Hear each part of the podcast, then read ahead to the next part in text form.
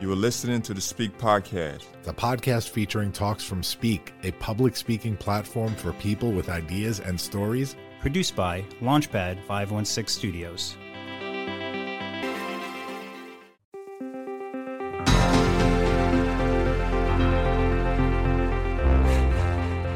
Welcome to the Speak Podcast, produced by Launchpad 516 Studios. New episodes available every week on all your favorite podcast platforms. Speak is a public speaking platform for people with ideas and stories. Each Speak Talk features three key moments the moment of truth, the moment of transformation, and the moment of impact. We host pop up events all over the world, and now we are bringing our talks to your device. Our speakers are stepping onto the stage and into the spotlight, and now onto this podcast. Welcome to the show.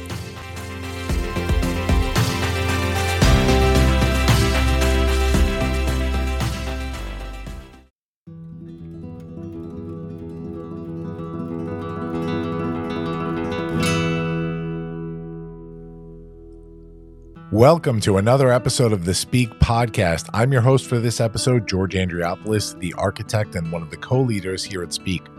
Today's micro theme is Unrelenting Adversity, where we look at three published speakers who gave incredible speak talks at recent pop up events relating to adversity and how hard it tries to keep us down.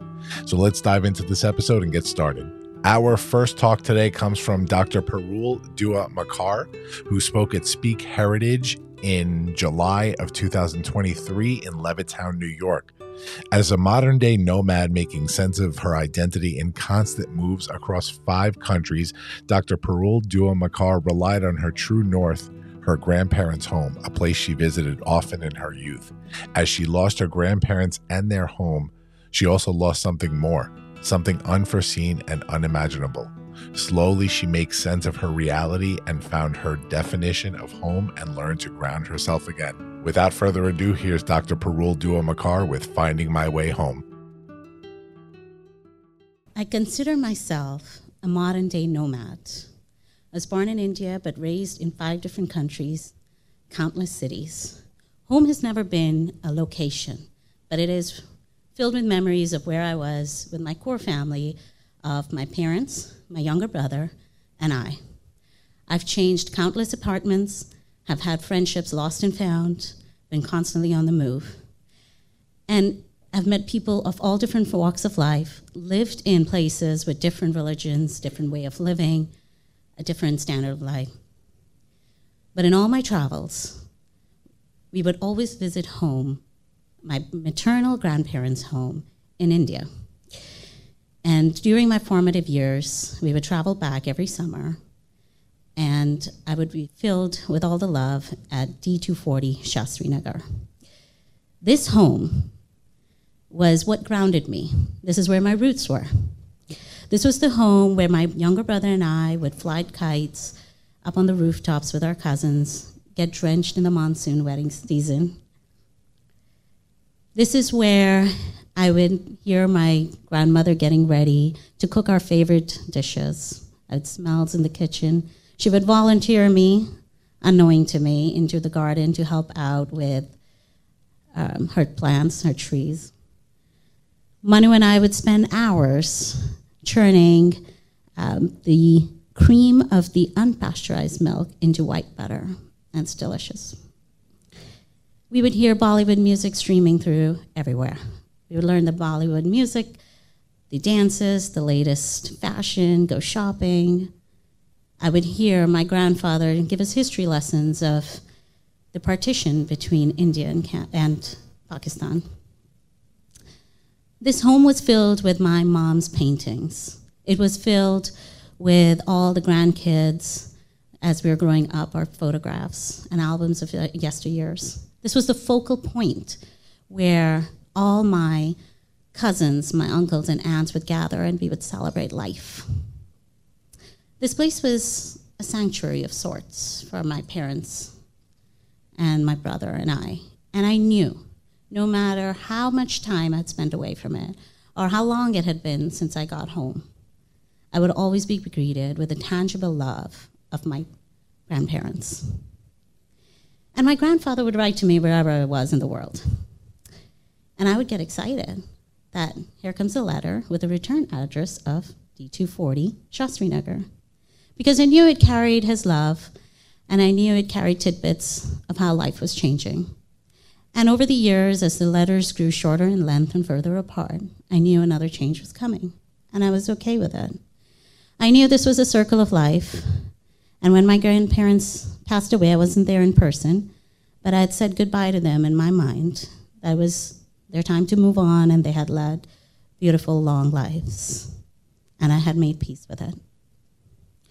A sibling is a friend for life, somebody who lays witness to a life you once had. For me, my younger brother was my companion through my travels of my nomadic journey, through moving from deserts into snow covered mountains, from plus 45 degrees to negative 45 degrees Celsius. He got me. When he was diagnosed at the age of 32 with oral cancer, I expected him to live. It was my job to protect him and his to outlive me and tell my stories at my funeral, not the other way around. When he passed away at the age of 34, and my grandparents passed away within the same year, their loss was compounded. I lost my identity as an only, as from an older sister to an only child. That home that housed all these memories, that was the focal point and that rooted us, was sold.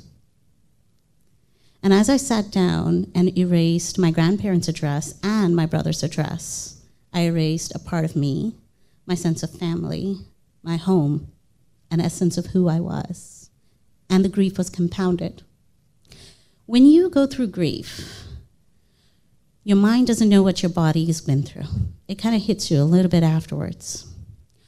I did not get a chance to take my brother shopping for items for his new house I went shopping to pick out a casket for where he was going to be cremated in.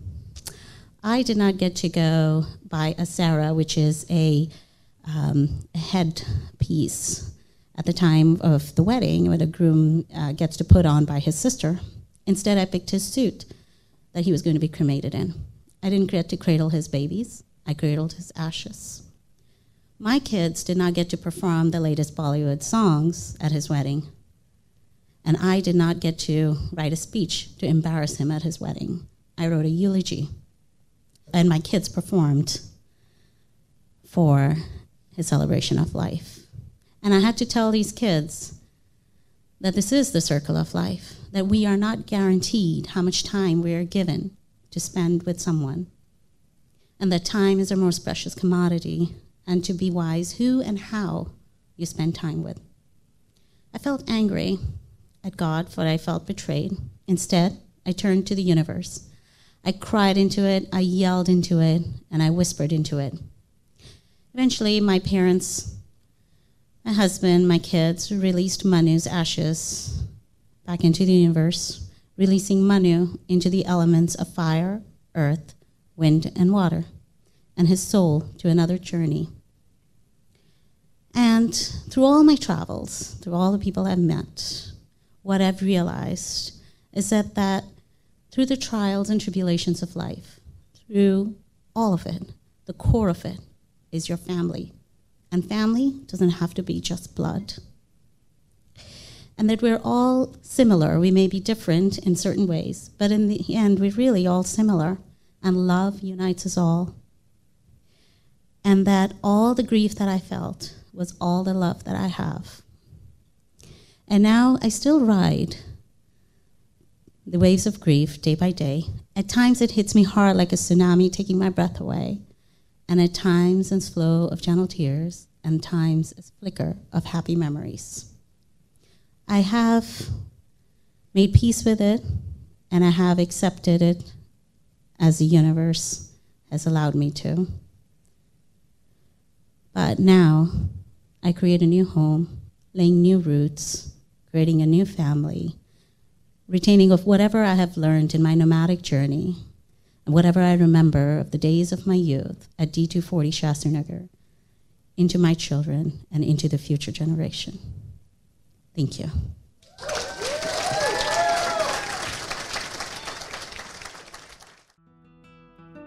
What an incredible talk. And of course, Parul came to us from our channel partner, The Big Talk, and Trisha Brook, who did an incredible job working with Parul on this talk. I met Parul a couple of years earlier. As she had applied to another event that I was producing at the time, but the fit just wasn't quite right for that particular event. When Trisha nominated her for a position at Speak Heritage, I knew this would be an excellent fit, as Parul was determined to tell the story of her brother that had passed away a few years earlier. Thank you so much, Parul, for this incredible talk and your incredible vulnerability. Our next talk for the day comes from Suzanne Dunn, who spoke at Speak Shelter on October 25th, 2023, in New York City, New York. In 2015, Suzanne Dunn embarked on a remarkable journey, leaving Miami to relocate to New York City driven by faith and the pursuit of her passion for jewelry design.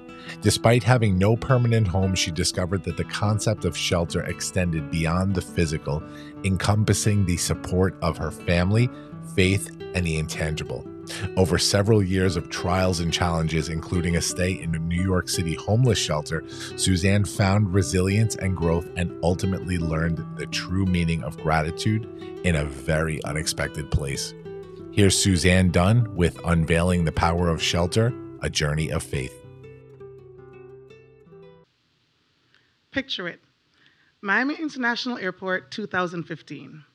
I was being pushed in a wheelchair with my two week old son in my hands, in my arms, and my three year old clutching his um, favorite Ninja Turtle, Michelangelo. um, my eldest, who was then seven, had already left Miami with his grandmother two weeks prior. Armed with $50 in my pocket, 15 years of memories, and a knowing, a true knowing that God had ordered my steps, I took the biggest leap of faith and I relocated to New York City, and I loved it. Returning to New York City would be a chance for me to raise my children and to take my love of jewelry design to another level in a city and a place that I loved. The interesting thing about that is that I had no home. You see, just based on a word from God, I had moved my kids, my three kids and myself, to one of the most expensive cities in the United States without a clue as to where we were moving to. I mean, I knew that we were going to be spending some time with my uncle and his, his, um, his family in their home until I found a home. But as to how long that was going to be, I had no clue. As to where I was going to get the money from to pay for the home, I had no clue. But again, you know, armed with my $50 and a word from God, I took the leap of faith. So it was in that tiny, tiny, very tiny living room that had now doubled as a bedroom for my three kids and myself that I realized that shelter that is commonly known or thought of as a physical space can actually be something tangible, intangible. It can be an emotion, it can be a feeling. Shelter can be the warm hug or the warm smile of a relative just at the time when you think that all is lost. Shelter can also be that verse of scripture written on the side of a reusable shopping bag that reminds you that God has promised that He'd strengthen you and He'd be with you wherever you go. A shelter covers, it protects.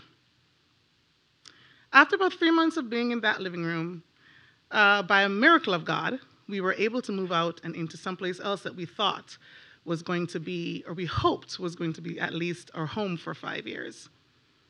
That, however, didn't work that way.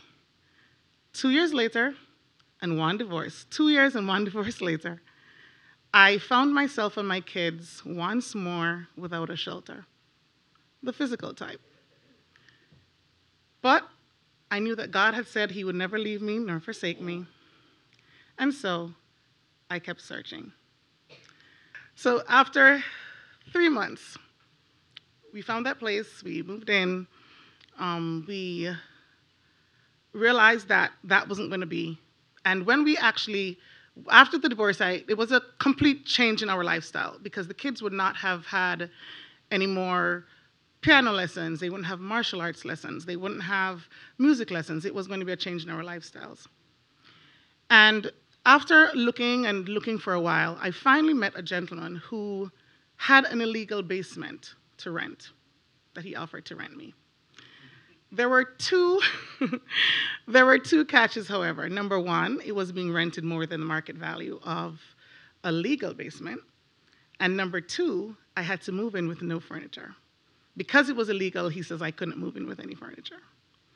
I would only have access to a few things that were in the apartment, inclusive of two inflatable beds. So I'm sure someone tonight might be thinking, why? Like, why would you even consider that? My simple answer to that one is because I needed shelter for my three small kids. Uh, I remember in that basement, one of my proudest memories in that basement was when I launched my fine jewelry brand, Suzanne Dunn Jewelry. I remember the excitement. I remember the exci- excitement when I pressed that go live button on the website. And I also remember a tremendous feeling of gratitude gratitude to that shelter, gratitude to that basement, because it was there that I had grown. It was there that God had hidden me and He had stretched me at times when I thought I would have broken, but I didn't. It was in that basement, that shelter, that I was a dream. I was able to give birth to a dream that the world had many times tried to abort. But it's here, though, that I should remind you of that old saying that says, Be careful of what you ask for. For the three years that we had been, we had been there, every week I would look for, I would go out looking for an apartment. But because of New York City and a lot of red tape and just their ridiculous, ridiculous renting requirements, I could never seem to meet it. And also coming from one in, a one income household, I just couldn't afford it. And so that's when I decided to pray the craziest prayer of my life. And that was, Lord, by any means necessary, get us out of here. and he heard and he answered. so one Sunday morning, uh, there was a flood. There was a flood in the basement, uh, a mysterious flood in the basement that took us to uh, a hotel for three nights.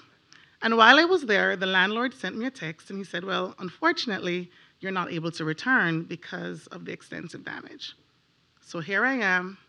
In three days, I lost my shelter and I'm now officially homeless in New York City with three small children.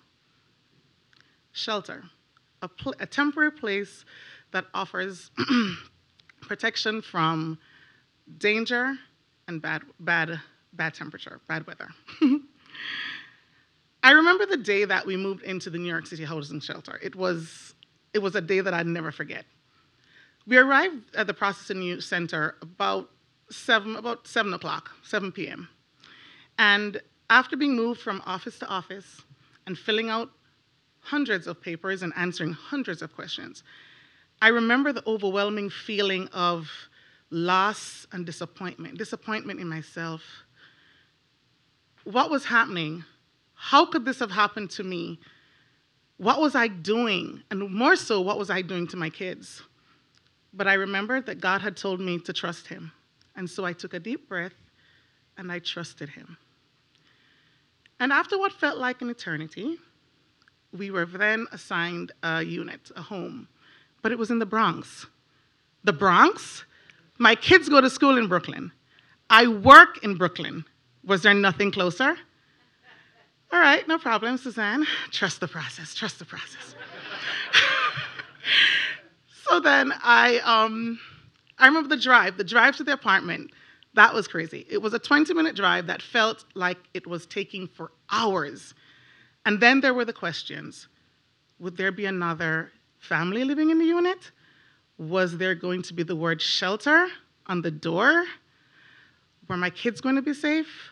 Was somebody going to say the word shelter around my kids? The 20 minute drive was torture. We finally got to the apartment. Well, we finally got to the family shelter, the apartment, uh, about 3 a.m.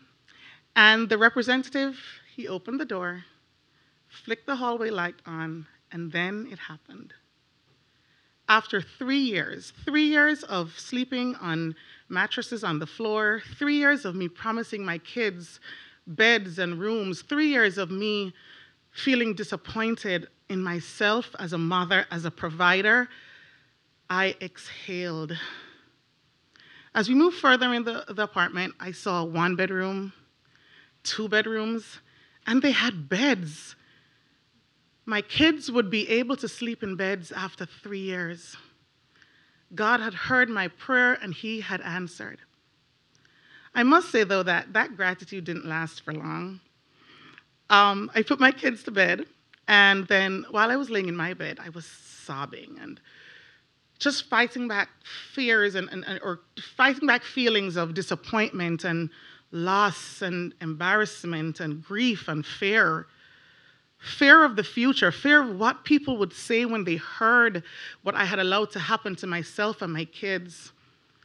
And I must have fallen asleep at some point because my six year old came running into the room screaming, Mommy, it's snowing! Mom, it's snowing! And I couldn't really understand why he was so excited. So, you know, I asked. and his answer that he gave would change my life forever.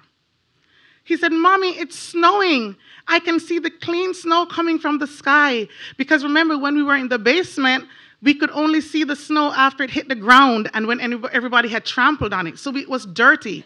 We could only see dirty snow from the basement. Now I can see clean snow coming from the sky. And he said, And mommy, look, the window is so big, I can see the sky. That conversation with my then six year old not only changed my life forever, it taught me the real meaning of gratitude. And you know what? That all happened by the window of a New York City homeless shelter. That shelter, that was the time that I knew that my life, our lives, had changed for the better. That is when I knew that that flood that I could have seen as a disaster was actually a blessing in disguise it was a heralding of a new season. That shelter sheltered us from the rain, from the snow, from the New York City heat. I actually designed my second jewelry, my second fine jewelry collection in that shelter. My oldest son studied hard in that shelter. He studied so hard, he was awarded a full scholarship to a boarding high school in that shelter. We baked cookies, we played games in that shelter. We grew, we laughed, we loved in that shelter. And when it had given all that it could, after eight months, eight months, eight being the number of new beginnings, it blessed us with a place that we could call home. Thank you, everyone. Have a good evening.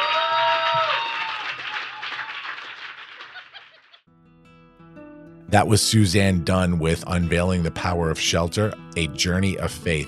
Suzanne brought down the house at Speak Shelter, which was at the Laurie Beechman Theater. And that event was produced by Meredith Grundy, our first ever triple threat, which is a speaker, a producer, and a channel partner. Suzanne and Meredith worked closely on collaborating on this talk, and they did a wonderful job. And Suzanne absolutely killed it on that stage. So thank you so much for Suzanne for the incredible story. Our final speaker for the episode is Gena Bradshaw from Speak Health on October 18th, 2023, from Massapequa, New York. Gena Bradshaw was touched by cancer twice, once while she was just a child, and then again as a young adult. Unable to release this fear and constantly being stuck in warrior mode, she finally reached a point where change was imperative. Looking back on her life and all of the small breadcrumbs that led her to where she is today, healthy and cancer free, the journey of coming back to wholeness and incorporating lifestyle changes truly helped her heal her body on a deep level. This Speak Talk is Gena's personal journey through cancer and through healing, showing others they too can thrive in their health and lives. Here's Gena Bradshaw with Putting the Warrior to Rest. I want anyone who has been affected by cancer to raise their hand, whether it was you or someone you love. According to the American Cancer Society, in 2022, it was estimated that 1.9 million new cancer cases were diagnosed in the United States. I know that seems scary, but I want you all to know that cancer does not need to be a death sentence. It was around Christmas time. I was three and a half years old, and I had been sick for a few weeks.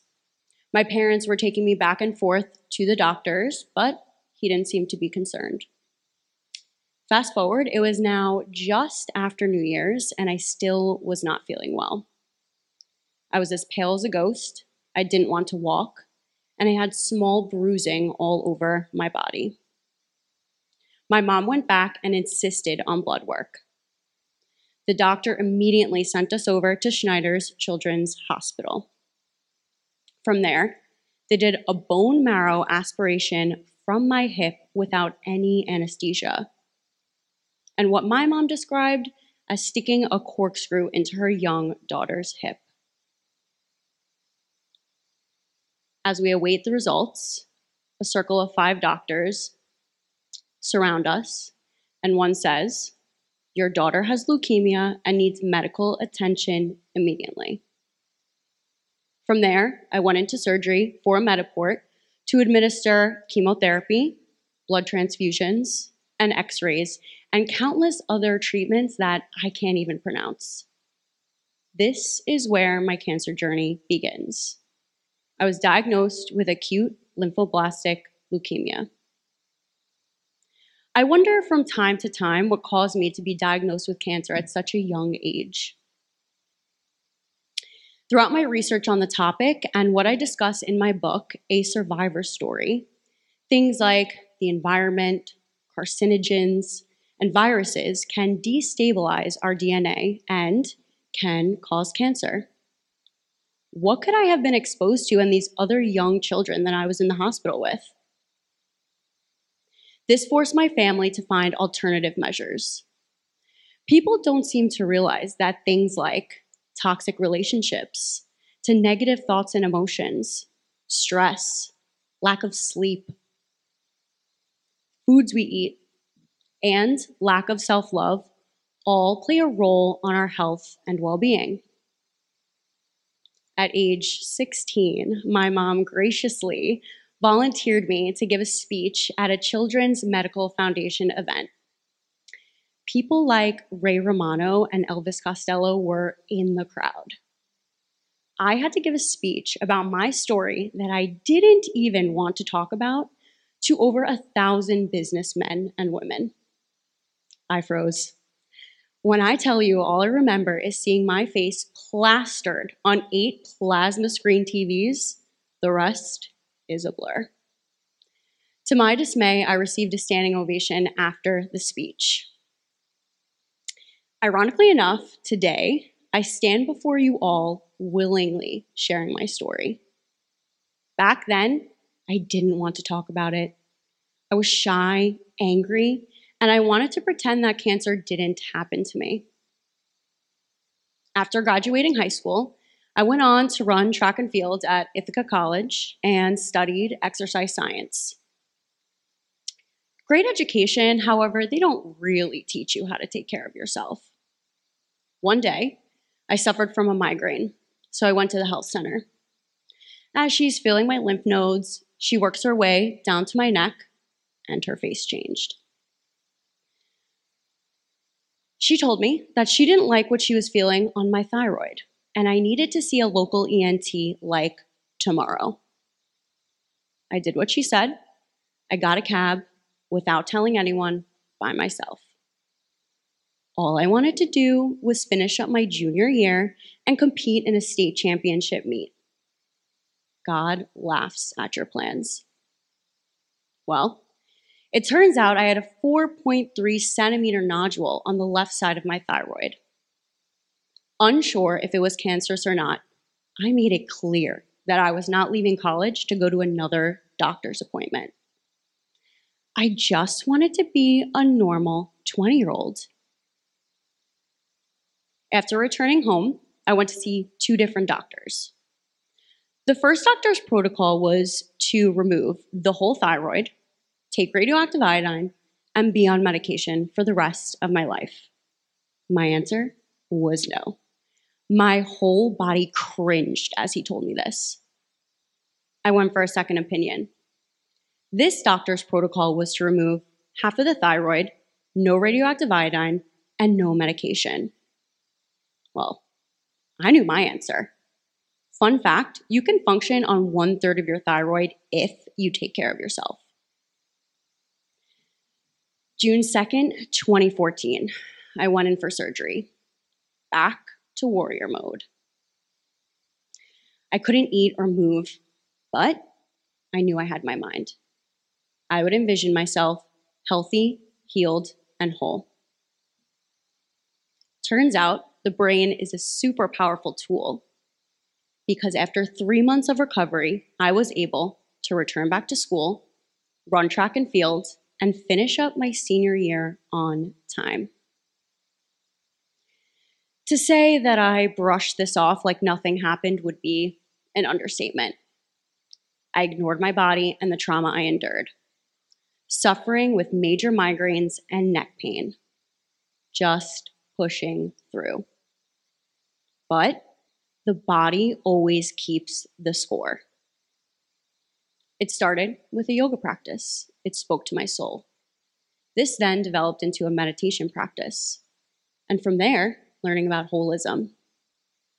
It finally clicked. Everything is connected. Our mind, body, and soul all one. This led me to take a deep dive into Eastern medicine, acupuncture, energy healing, sound healing, breath work, and so much more that we are not taught. All things that have truly helped heal my body on such a deep level. It was 2020, and I was going for an annual oncology checkup. And again, I noticed the nurse's face. I had a complete mental breakdown, absolutely inconsolable and hyperventilating in the doctor's office. I thought that warrior Gena was going to be able to take a break, but she had to come back out again. They found a nodule on the right side of the thyroid and a spot on the left lymph node.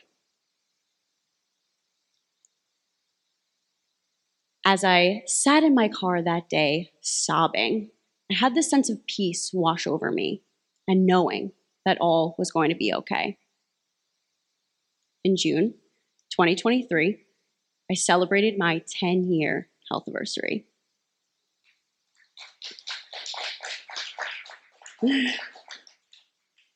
this leads me to the second part of my journey learning about the innate wisdom that each of us have within us to heal our bodies and teaching others how to do that.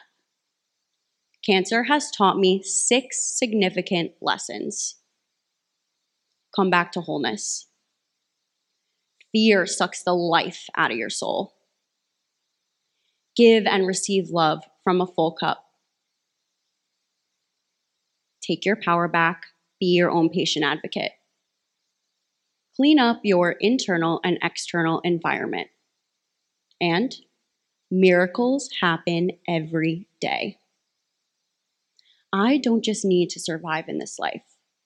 Fear doesn't need to hold me back. Being a warrior doesn't define me. And cancer is only a part of my story. I can thrive, do the things that I love, and help others. Thank you.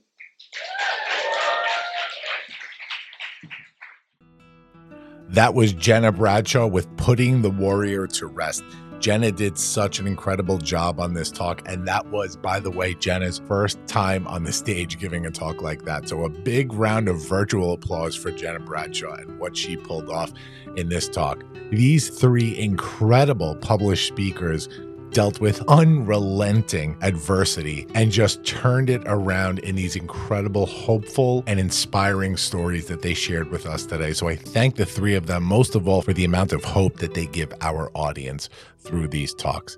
That does it for this episode of the Speak podcast. Join us again next week and make sure to keep an eye on the events coming up for Speak. This week alone, we have Speak Neurodiversity as this is being recorded. That is on November 15th at the Jeanne Rimsky Theater in Port Washington, New York.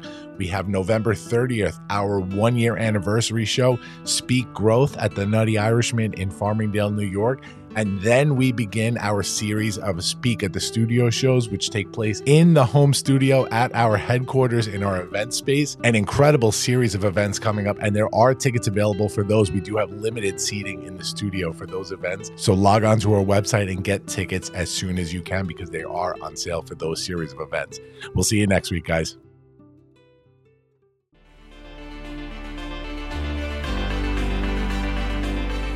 Speak podcast is brought to you by Launchpad 516 Studios. Executive produced by Fred P. Banning, Jason Martin, and George Andriopoulos. Our theme song, Champions Day, is by Lupus Nocte.